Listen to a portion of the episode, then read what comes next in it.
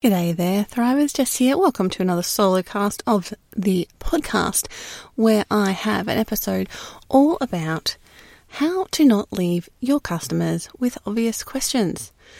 This might seem like an absolute no brainer, but it floors me how often I see sellers doing this, just not answering people's questions before the sale. So I'm talking in this episode why why is that important? Why does it matter? How is it losing you money?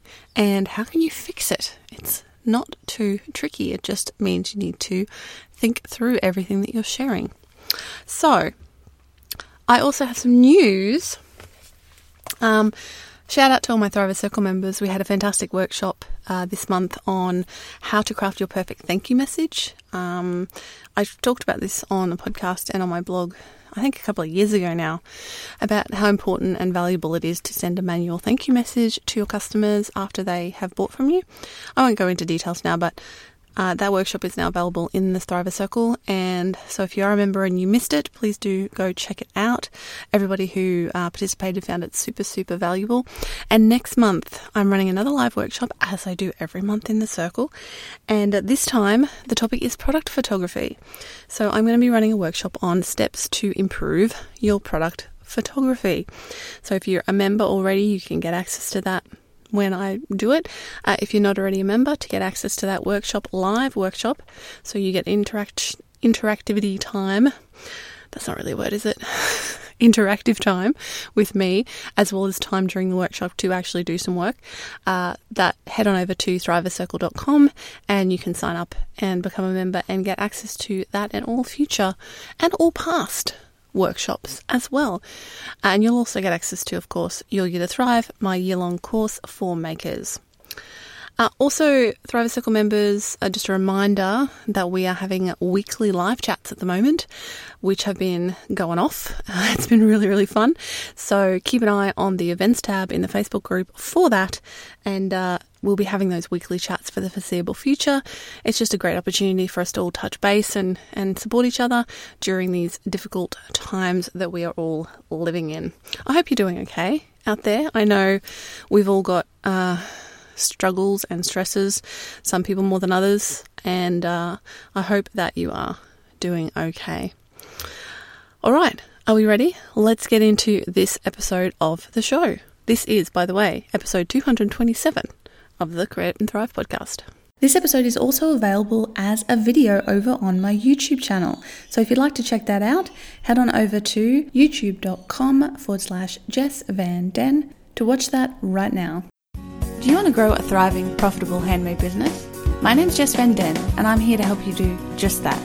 I took my own handmade business full time in 2010, and since 2013, I've helped thousands of makers just like you create and grow successful handmade businesses. So, are you ready to thrive? Let's get learning. So, your job as a salesperson is to anticipate and answer any particular objections someone might have to purchasing your product. So that usually comes in the form of a question that is not answered. They might have a question about the size, the shape, the shipping time, the shipping cost. Um, you know, will this color stay true will it fade? Uh, will this fit this person or that person. Like there's a myriad of questions that your customer may have depending on what it is that you sell. And I see so many people making the mistake of not answering customers' questions, whether that's through uh, not understanding that they have them or through sheer laziness, whatever it might be, is you know, you don't want to be that person. Don't be that salesperson who doesn't anticipate any objections or questions that the customers might have and answers doesn't answer them. You want to make sure, especially when you're selling online, because you're not talking to the person, you can't naturally answer questions through a conversation. You want to make sure that in your product description, you are answering any particular any potential questions that they may have so that you reduce the barrier to purchase. Any question that you leave your customer with increases the barrier to purchase. It's something that they're unsure about, and so it, it makes them hesitate and it makes them less likely to end up buying from you. Now, how do we do this? Well, Obviously, you want to make sure that your product descriptions are as detailed as possible, making sure that you have all of the potential features of your product listed out there for your customer. So, size, shape, um, the use of your product, care instructions, all that sort of stuff, make sure it's there and easy for them to access. The same thing goes for the benefits of your product. I see so many people with product descriptions that are all about the features and don't really talk about the benefits, like the why. Why would somebody want this thing? I don't want it because it's, um, you know, four inches by six inches and the color blue necessarily. I want it because it fulfills some need in my life or it fills some void in my life Eh, something I want, something I need, an emotion I want to feel. So you've got to make sure that you're also talking about the benefits that the product is going to have. What benefit will this product have to your customer's life? Because at the end of the day, we buy based on emotion. At the you know, we like to think we're logical and rational, and we are maybe somewhat, but at the end of the day, we usually make a decision based on an emotional feeling of some description. That's what really makes us click the buy button at the end of the day. It's like, yes, this is a thing I wanted, this is a thing I needed. Uh, whether that's a logical want or need or not, and a lot of consumer goods are not a logical want or need, they're just something people feel like they need to have for whatever reason. Uh, so you've got to make sure that you're getting those those you know wants and needs across the things that your product might be fulfilling for people. Another thing you really need to have is a really detailed policy section. You need to have clear policies about any potential objection a person might have to shipping, lost mail, customs charges. Um, you know, can they return it? If so, when? If so, all products or some products? Uh, will you, you know, if it's a thing like I make rings, will I resize it? Is there a fee with that? There's so many different little nuances about your particular product. You've got to make sure that you answer all those questions in your policies.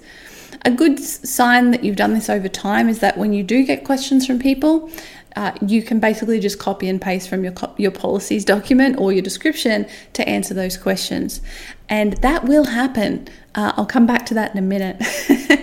so the next section is your photos. Now, your photos should convey everything you possibly can about that product. Uh, you want to show it from the front, the back, the top, the bottom, the inside, the outside. You know, is there a way you take it apart, put it back together again?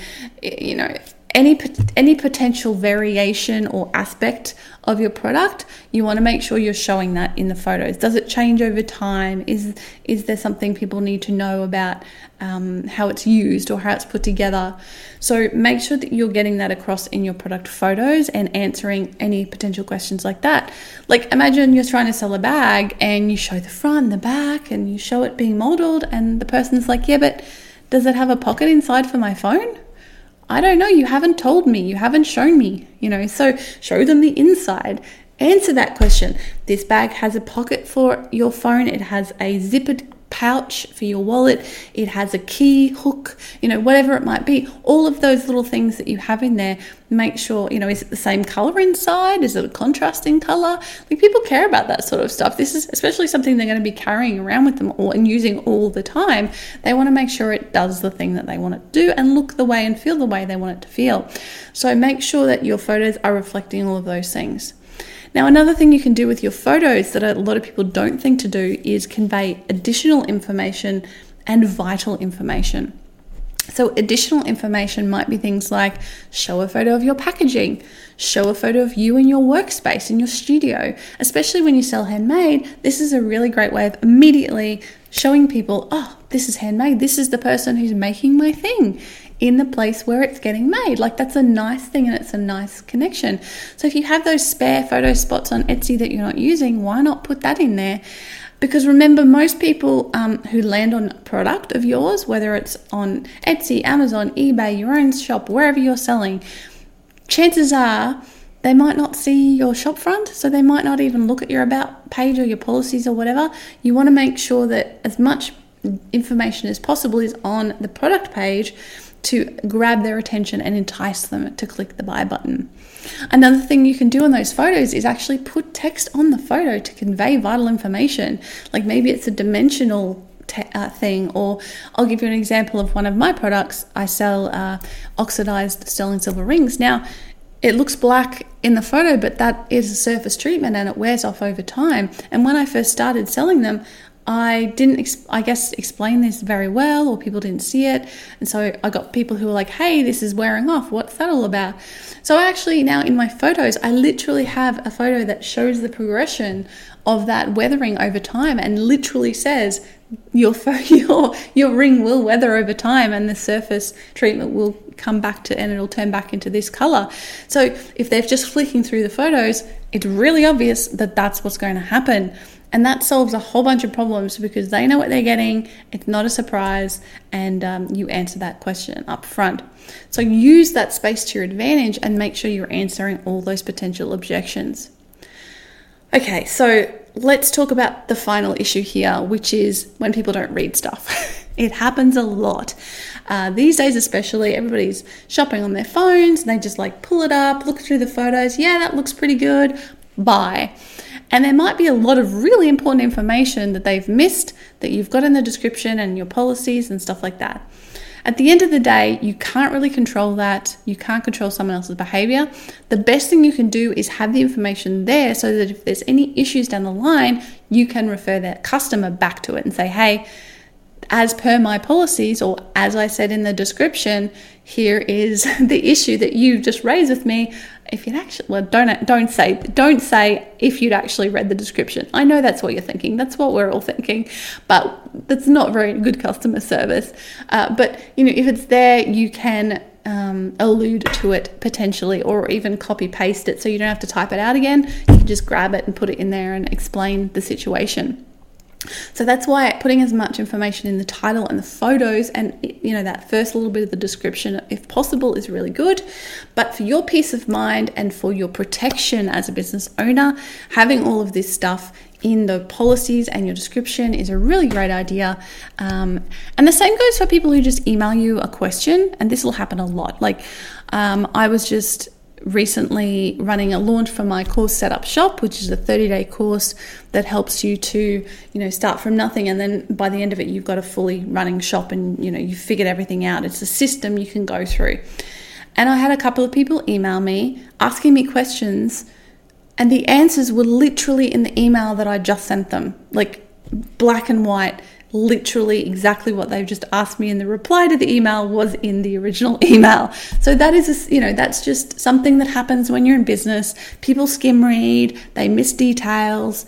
Uh, i've done it myself you know when i've asked a question i'm like oh yeah that was really obvious. I'm sorry.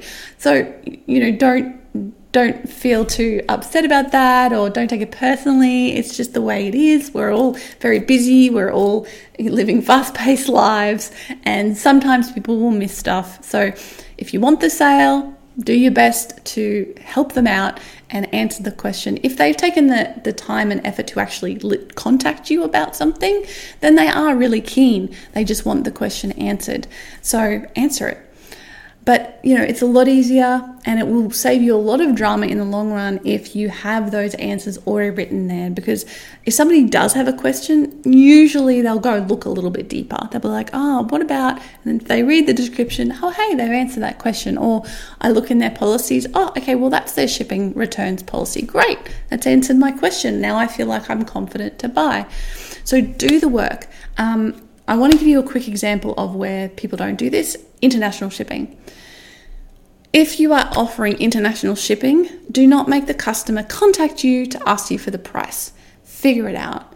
You're like you're making it really you're making the bar a lot higher for them to have to actually make that step.